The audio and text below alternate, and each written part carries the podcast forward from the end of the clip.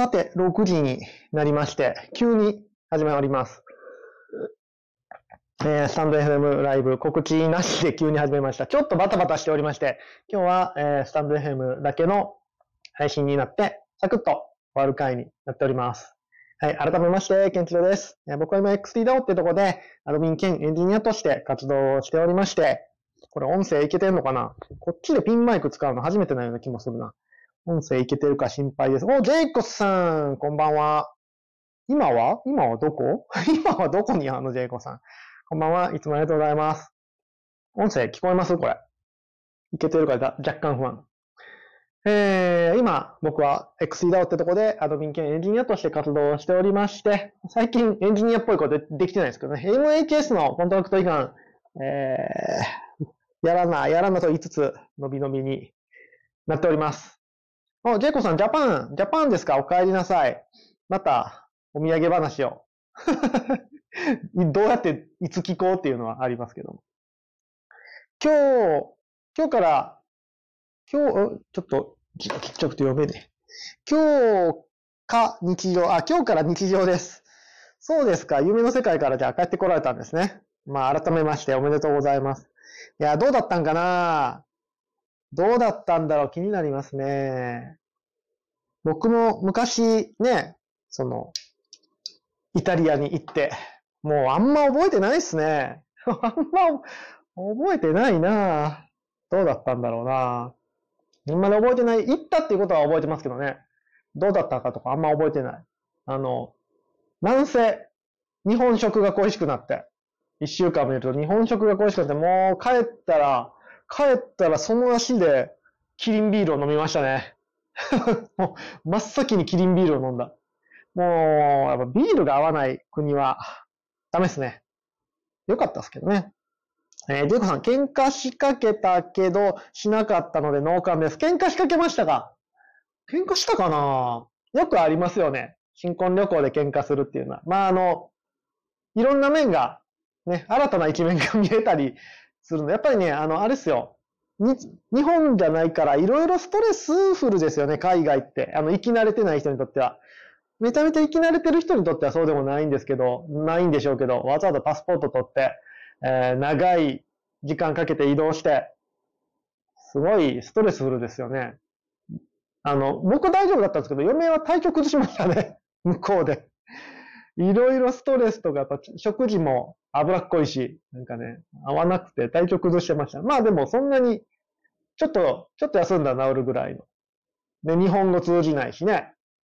もうかなりストレスはあるんで、やっぱ喧嘩になりがちですよね。もう、僕行った時は夏だったんでね、暑いけど水すら飲めないっていうね、やっぱ水道水ダメって言うじゃないですか。だから水を買いに行かなあかんけど、水買いに行くのもなんか大変。二人とも英語すらできないのに、イタリア語なんて全然できないですからね。もうかなり、まあ楽しかったような気はします。楽しかったような気はしますけど、あんま覚えてないな。もうだいぶ前なんでね。さて、今日はですね、何の話しようかなと思ったんですけど、まあ、サクッと終わる回なので、まあ、サクッといくんですけども。あ、そうだ。ちょっとね、疲れが溜まっておりまして。というのも、土曜日ツイッターにも上げたんですけど、久々に一日中の撮影、朝入って、夕方まで撮影っていうのをやって、まあね、コロナでだいぶなくなってたような仕事の体系、企業さんのね、式典って言われる、業績発表会みたいな感じですね、のお仕事が土曜日はあって、もう久しくこういう感じの仕事はね、コロナでなかったんですよね。それがだいぶ復活してきて、久々の一日がかりの仕事だったんですけど、まあ重いカメラをね、2台持って朝から晩まで撮影してると、もうこの年にもなるとね、だいぶガタがきますね。昨日はなので一日ぐったりしてて、ゲームしてましたけど、スプラトゥーンしてましたけど、スプラトゥーンがだいぶ上手くなってきました。おかげで。で、今日もね、昼から撮影で、今日も結構ね、しんどい撮影だったんで、しんどかったっす。ぶっちゃけしんどかった。なので、ちょっとぐったりしてまして、ただね、たくさん撮ったら、たくさん納品しないといけないので、編集作業が溜まってるんですが、今週はね、毎日撮影入ってるんですよ、珍しく。月火水木金まで。で、水曜日か木曜日はなんか1日2件ぐらい撮影に行かないといけないので、ちょっとね、あんまり、しっかり休みながらの撮影ということになりました。はい。そういう時に、ジェイコさん、そういう時に写真って大事ですよね。あ、いいこと言った。確かにね、写真でもどこ行ったかな写真ね、プリントした方がいいっすよ。もし写真撮ってるんだったら、絶対プリントしといて、どっか本棚に入れといた方が、絶対いいです。パソコンに入れてたり、スマホに入れてると、見ないし、なくなるので、もう、なんか、本当にビッグカメラとか行って、ペペって、なんか L 版とかでね、プリントして、なんかアルバムに入れとくのが多分やっぱり写真は一番いいですね。思い出の写真っていうのは。絶対なくなるんで。ゼロさんお疲れ様です。ありがとうございます。ぴょんこりんさん、ぴょんでさん、起きました。おはようございます。ぴょんでさん、そう、ぴょんでさんにね、一個質問したいことがあるんだけど、今日すると長くなりそうなんで、今度にします。今度にします。一個ね、質問、ちょっとどうなんかな。プロの音楽家のぴょんでさん、にちょっと質問があるんですけども。全然大した質問じゃないので、今度ぴょんでさんが来た時に答えてもらおう。ちょっとアート系の話をする時に答えてもらおうかな。喧嘩か、喧嘩するの怖い。喧嘩怖いっすよね。でもね、もう最近喧嘩もしなくなりましたけど。あ、するか。たまにするね。たまに僕が一方的に切れるっていうことをしますけども。まあ仲いいことが一番いいですね。で、なんかそんな感じでちょっと、ぐったりしております。明日も頑張って撮影してきて。まあお仕事あるとね、ありがたいことですから。去年とかはね、だいぶ、何ですか？ Web3 にどっぷり使ってた影響で、だいぶ撮影の案件をね、減らしたんですけども、また最近ね、撮影の案件も増やしつつ、動画の案件も増やしつつでやってますので、皆さん撮影依頼、動画の編集依頼、お待ちしておりますんで、よろしくお願いします。YouTube もやっていこう。はい。ぴょんでさん、ぴょんこりんではあんまりアートの話はできないから、全然そういう感じの、なんていうかね、そういう話ではないんで大丈夫です。ですね、今日はサクッと終わる予定なんですか、何の話しようかなと思って、先日ちょっとね、ツイッターに書いたんですけども、ようやく自分の中で答えが出たことが一個あって、貢献っていう言葉ありますよね。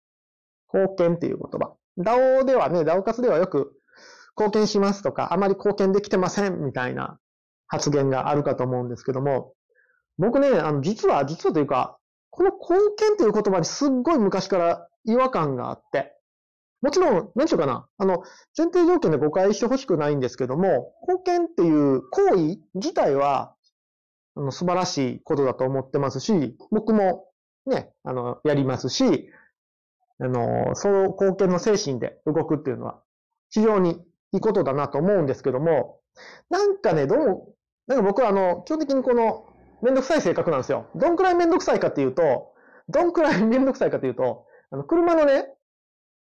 マニュアル車ってあるじゃないですか。車のマニュアル車ってありますよね。オートマとマニュアル車があるじゃないですか。で、あれたまに車あんま詳しくない人ってミッション車って言いますよね。オートマ車とミッション車って言うじゃないですか。あれ僕ね、ダメなんですよ。めんどくさいでしょ。めんどくさい。ジェイコさん、シビックタイプ R の2の健常さん、シビックタイプ R ね、手放したんですよ。そう、この前サクッと言ったんですけど、実は手放しまして。はい、今車持ってません。うん。で、そうそう、マニュアル車って言ってほしいんですよ。ミッション車って言ってほしくないですよ。なぜなら、ミッションってさ、オートマ車にも入ってるやん。オートマチックトランスミッションなわけですから。あ、そうそう、ゼロさん、マニュアルミッション車といえば OK。ギリ OK。できればマニュアルトランスミッション車と言ってほしいですね。ミッションってなんか、使命のことなんで。そう。ミッションって日本語なんだ。へー。ぴょんでさん。あ、そうなんだ。へー。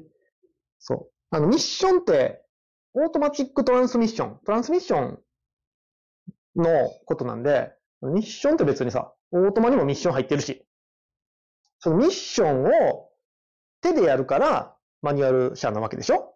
マニュアルって英語でも言う。そう、ミッションって日本語なんか？ミッションインポッシブルはミッションインポッシブルは、あれなんだろう、わかんないや。日本語？不可能なミッション。っていうので、車のね、あ、ミッション車乗ってるんですかって言ったときに、うんっていうか、いや、違うっていうか、どっちにするか非常に迷います。めっちゃ仲いい人だったら、いや、ミッション車じゃなくて、マニュアル車乗ってますっていうぐらい、めんどくさい性格なんですね。めんどくさい性格なんですよ。ペンデさん、そうそう、ミッションは企画とか課題とか。確かに言われればそうっすね。なんであれがトランスミッション。トランスだから、転送する企画、課題。あ、なんだろうな。確かに。そういえば、なんであれトランスミッションって言うんでしょうね。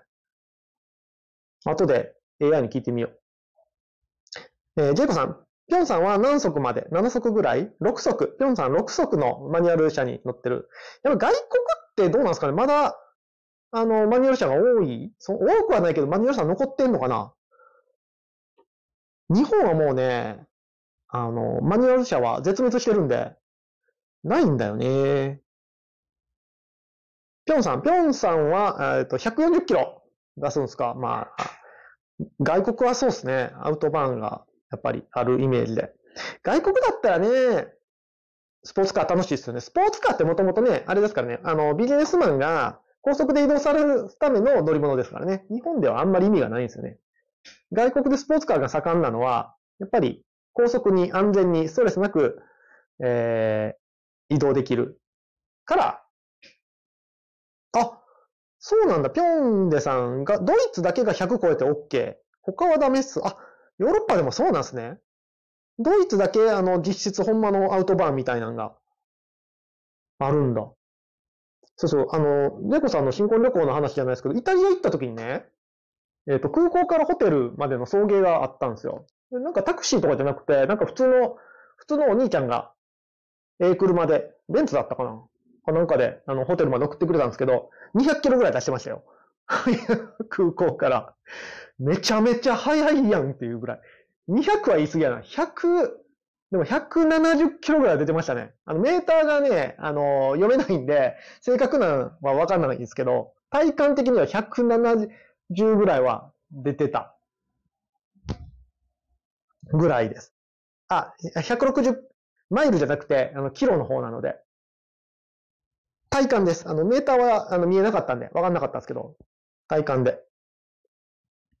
イタリアや、ピョンさん、イタリアやスペインは日本と同じで高速にお金払うシステムあります。あ、高速道路っていうのが、ドイツにはないの？全然面白いですね、その辺も。さすがドイツは、車といえばドイツ。へー、そうなんだ。いいっすね。ドイツの高速はフリー。あ、そうなんですか。ただなんだ。最強じゃないですか。夜中ずっと走ってられますね。面白いな、そういうのも。なんでこんな話になったんだかな。なんでやったっけ？あ、そうか。マニュアルトランスミッションの話をしてるんですよ。そんくらい僕結構言葉に違和感を覚えてしまう。めんどくさい性格なので、そうそう。なので、貢献っていう言葉が、なんかね、どうも引っかかってたんですよ。どうしても。よいしょ。ETC、ピョンデさん ETC 知らんって ETC って言葉知ってるしね。知ってますやん、ジェイコさん。去年助手席に乗って知った。へー。ETC なんか日本だけでしょうね、多分ね。なんか外国に輸出したいみたいなことを言ってたニュースをどっかで見た記憶がありますけどね。あれだけでも、よく ETC って普及しましたよね。まあ便利なのはわかるけど、なかなかね、ああいうのって普及しにくいんだけど、よう普及させたなって思います。ジェイコさん、ETC ってバイクにもつけられるんですよ。あ、そう、最近ありますよね。バイク用 ETC。あれもすごいわ。何の話だったっけ？そうそうそう。なので、貢献ということを全然話進まんから、チャットどんどん流しといてくださいね。ちょっと拾わず、さっき喋ります。喋り終わってから拾います。貢献っていう言葉がね、あんまり好きじゃなかったんですよ。で、なんか違和感はあるんだけど、理由がね、全然明確じゃなくて、もちろん、さっきも言ったけど、行動自体はね、貢献という行動自体は、素晴らしいと思いますし、うん、その言葉だけちょっと違和感があったんですよ。で、なんでかなと思って、もうこれだいぶ前からね。で、最近 AI の話がよく出てるので、あ、ちょっと AI に聞いてみようと思って、貢献の意味というか、なんて聞いたかな。貢献という単語の、成り立ちじゃないな。なんて聞いたかな。その、まあ、言葉の由来みたいなのを教えてくださいっていうふうに、AI に聞いたんですよね。そしたら、まあ、謎が解けたというか、あ、だから僕違和感があったんだと思った結果を今日は、誰が聞きたいねんと思うかもしれないですけど、喋りますね。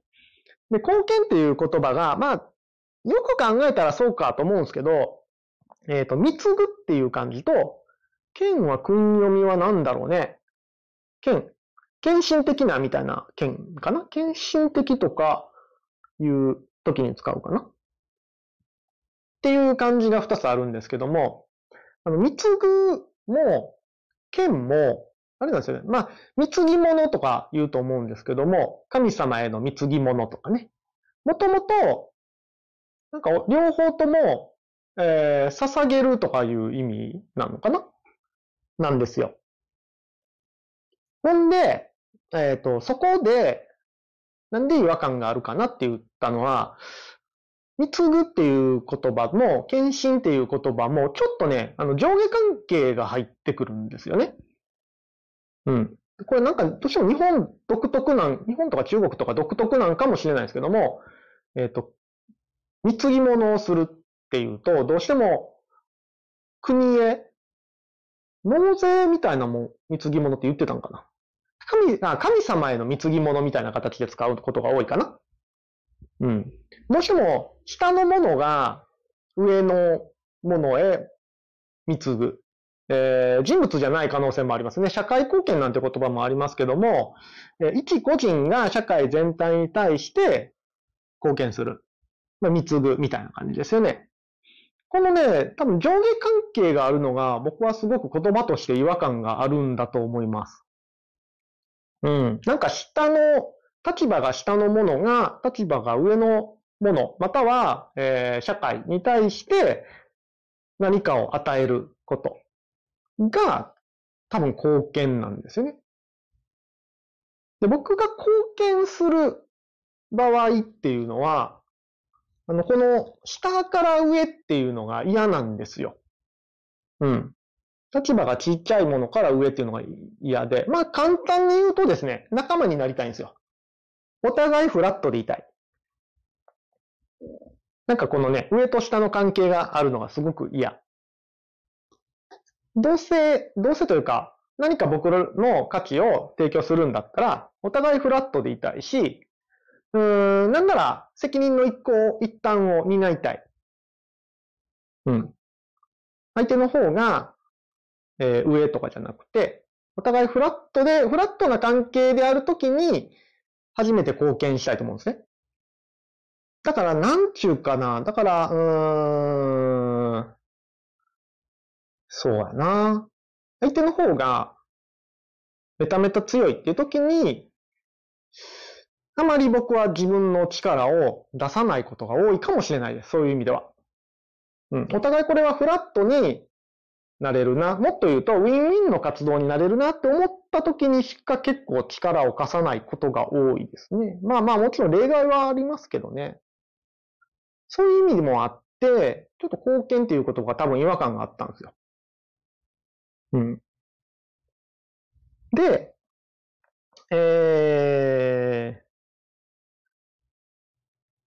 ゼロさん、下から貢献されるのも嫌ですか？嫌ですね。嫌です。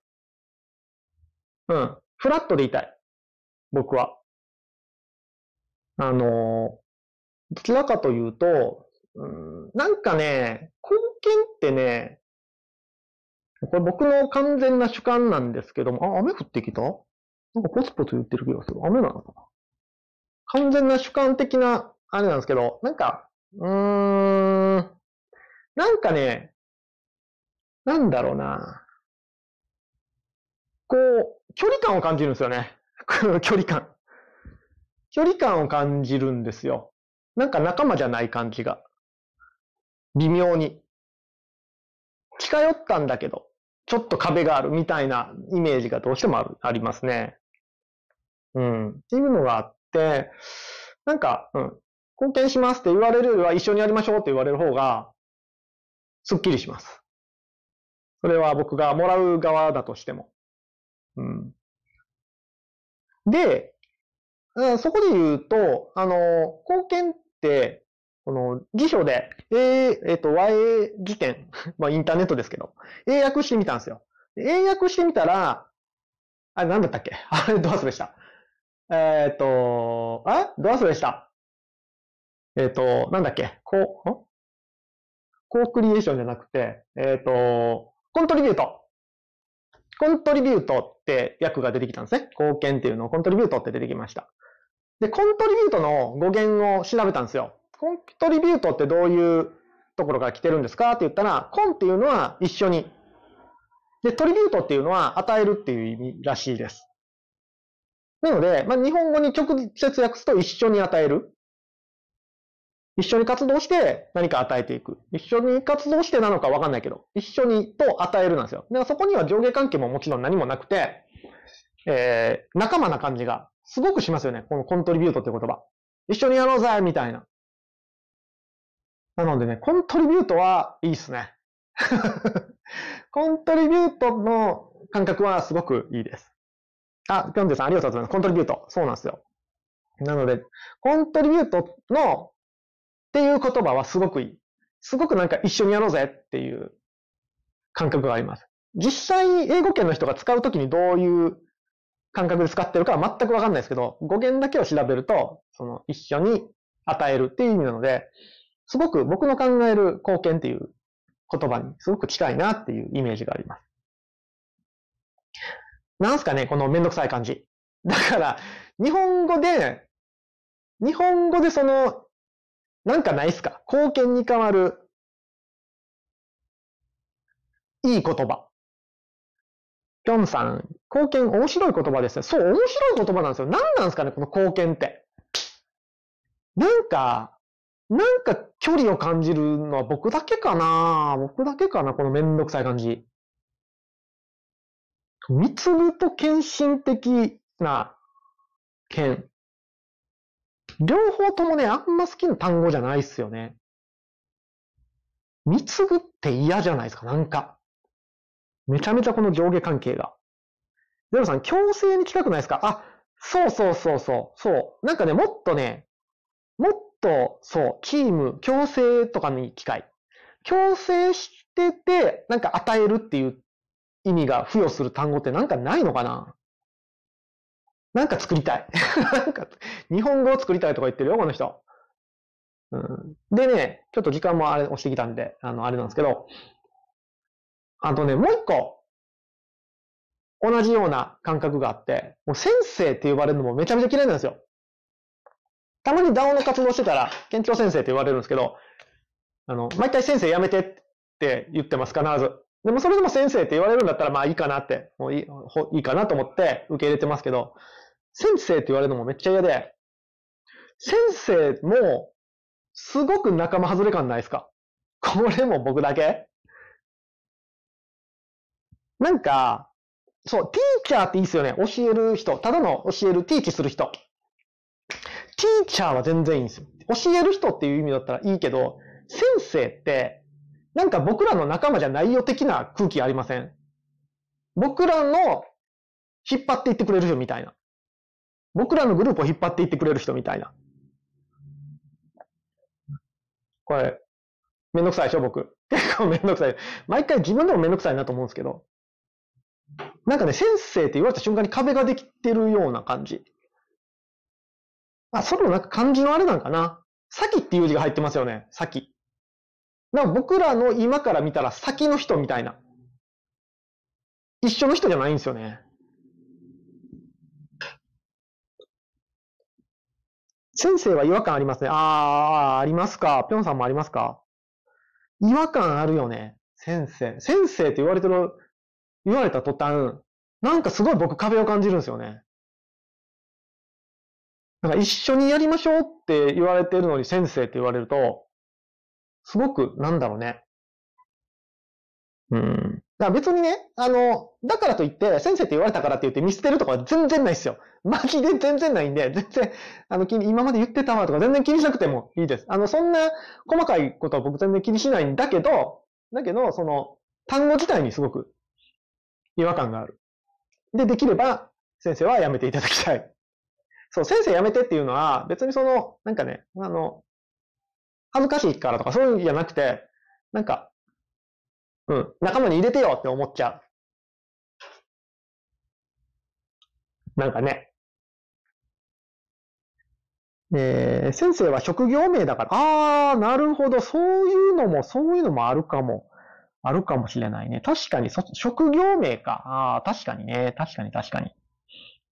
単語としてね、そうなんだよね。そう、別にだから、普通に、ケンチロさんで、ケンチロさんまたはケンチロ呼び捨てで。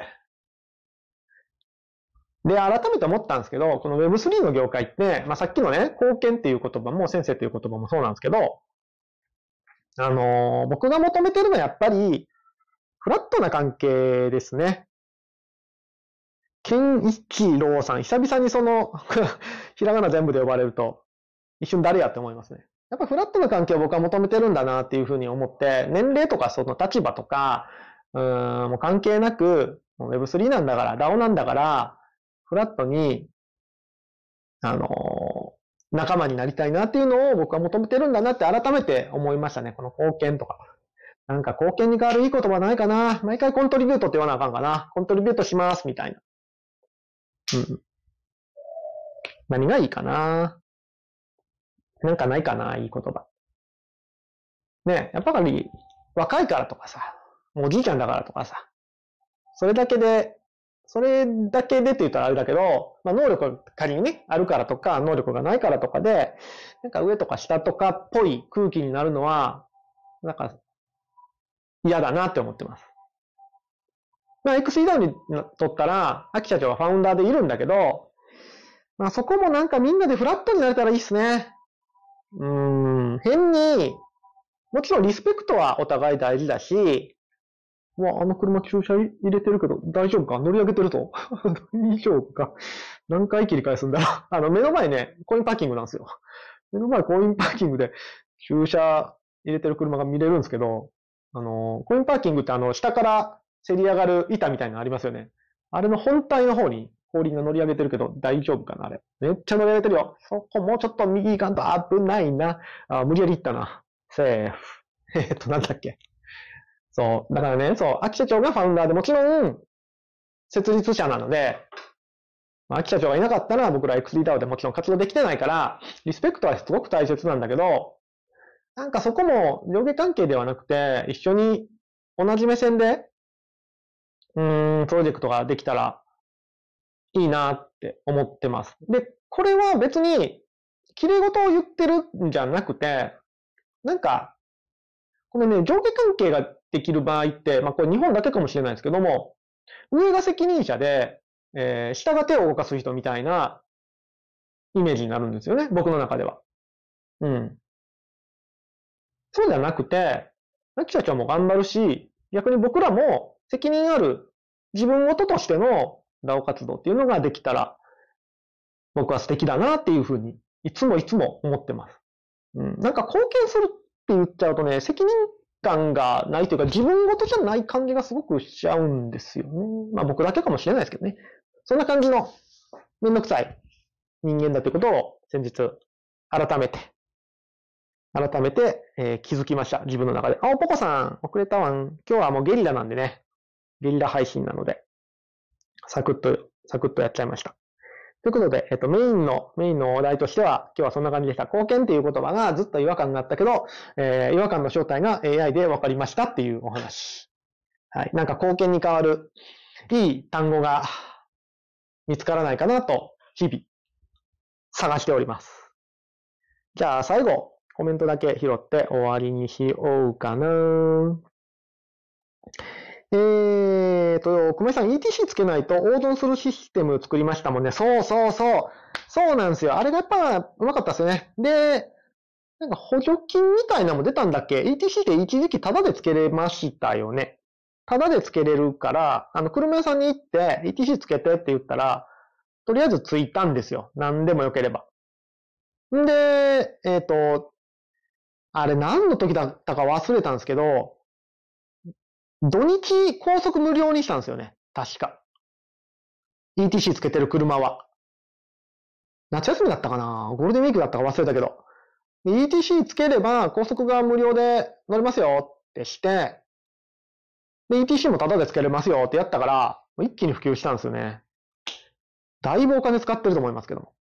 でも高速が無料になったおかげで、フェリーが潰れたりとかいう、他の業界に大打撃があったけど、まあその辺は癒着のあれがね、大変なんでしょう。まあでもね、もう今は無料、もちろん無料ではないんだけど、ETC だと 30% ぐらい得するのかな。現金の方がはるかに高いんですよね。大阪の阪神高速も、現金だと、一括料金でめっちゃ高いんですよ。最大料金をどこでも払わなあかんのかな。ETC だったら距離に応じて料金が払われるとかだったような気がします。うん。なのでまあ日本だとね、ETC、たまにね、ETC カード、たまにというか、この前ってだいぶ前だけど、ETC カードの期限が切れてる時があって、ピーってしまって、しまった、現金でいかなあかんなと思ったらめちゃめちゃ高いなと思いましたね。阪神高速ちょっと乗るだけでこんなかかんのかっていう。まあね、熊井さん、人件費そこに使いたくないんやという意図が見て取れました。そうっすよ。人件費、あんなとこでやっぱりね、あんなとこでって言ったら怒られるな。一日ずーっと立ってる仕事なんで、ね、本来いらないもんですから。うん。ETC マストです、ぴょんでさん。絶対です。ジェコさん、シュビック高く売れそうですね。そうっすね。全然思ってたよりは高くやっぱり売れましたね。今回初めて何ですか車のオークションっていうのに出したんですけども。相場がわかんないですけど、もう20年乗った車としてカウントすると、うん、かなり高く売れましたね。ゼロさん、昔から呼ばれてますよね、先生。そうなんですよ。結構なんでか知らんけど、先生と呼ばれることが多くて。まあ、写真の先生やってたんでね、先生って呼ばれるんだけど、まあ、写真の先生やってるときはいいかな、別に。あれは別に中身入れてっていう感じではないので、うん。別にいいかな。ぴょんべさん、こっちでは生徒には先生って言われないし、あ、そうなんだ。ゼロさんも職業は先生なのでなんとも。そうなんだ。なんて呼ばれるの？ぴょんさんって呼ばれるのかな？よいしょ。ゼロさん、名字に先生が呼び名だったからかな。なんでああなったんでしょうね。店長さんと呼びにくかったりする。まあ昔から知ってる人はやっぱりそうでしょうね。ぴょんべさん、健一郎。そうです。本名健一郎ですけど、健の漢字が健康の健ではないっすね。こんなもんかな。ゼロさん、大阪環状線は現金だと損でしたよね。そうそうそう。大阪環状線、現金だと基本的に 10% か 20% 高くて、さらに一律料金なので、結構めちゃめちゃ高かった気がしますね。ひろたかさん、いつもありがとうございます。マイナ保険証的な、古速なマネージャーがあって、そうそう、マイナンバーも、マイナポイントと、健康保険で病院行くときにちょっと安くなるんですよね。マイナンバーカードで、マイナンバーカードを保険証にすると。でもそれ1回10円とかでしたっけ？1回10円安くなったりするんですよね。なんかそんなありました。マイナンバーもな、お写真撮って申請はしたんですけど、まだ取りに行ってないっていうね。取りに行かなあかん。ポコさん、悪いことする人は履歴が残らないように現金で高速乗るらしい。そうそうそう、記録が残っちゃいけないものはみんな現金ですね。僕、これ言っていいかな？言っていいかな？まあ、6人しか聞いてないから言っていいでしょうか。昔はね、アダルト系の撮影をしてることがあって、写真カメラマンとして、ね、風俗の写真を撮ってたことがあるんですけども、なぜか全部現金払いでしたね。怖い。逆に怖いと思いながら。もらうお金全部現金。で、領収書を僕が作って、ハンコがちゃんとある領収書を作って、渡すっていうね。全部現金払いでしたよ。振り込みは一回もなかったです。怖え。ポコさん、現金のレーンくぐってる車はあいつら不倫だなって思って見てました。ETC カード切れてるんですよ。多分ね。ぴょんさん、先生とは言われず名前を呼び捨て、または名字でさん付けかしら。あ、そうなんですね。それが僕もいいですけどね。わかんないけど。どっちがいいのかな。職業として先生やってる人は、先生の方がいいのかな。うん、どうだろう。でこさん、ライノンさんのおかげ、そういう話に驚かなくなりました。あ、確かに。ぴょんさん、ETC でバレる恋愛以上恐ろしい。確かに。いや、そう見てるのは多分ポコさんだけですね。ゼロさん、一回サービスで撮ってと言われました。撮影後、女の子と遊んでちゃらにと、何して遊んだかはここではあえて聞かないようにしときまして、今日はこんくらいにしたいと思います。今日はゲリラ配信でしたが、Twitter スペースとね、いつもは併設でやってるんですけども、たまにこんな感じで、スタンド FM だけゲリラ配信をするので、スタンド FM の方、できればフォローしていただければっていうか、今日はまあフォローしてる人がしか来てないか。さすがにね、通知がいかないからね。うん。平日は18時から一応毎日、音声配信。で、金曜日は20時から YouTube ライブをやってますので、引き続きフォローいただければと思います。ゲリラ配信にもかかわらず、今日もたくさんの人が来てくださいまして、ありがとうございました。また明日も、撮影でダウンしてなければ、18時からやる予定ですので、よろしくお願いします。では、ありがとうございました。じゃあ、皆さん明日もヒーローの心で、なんか、ザクッと閉まらんかったな。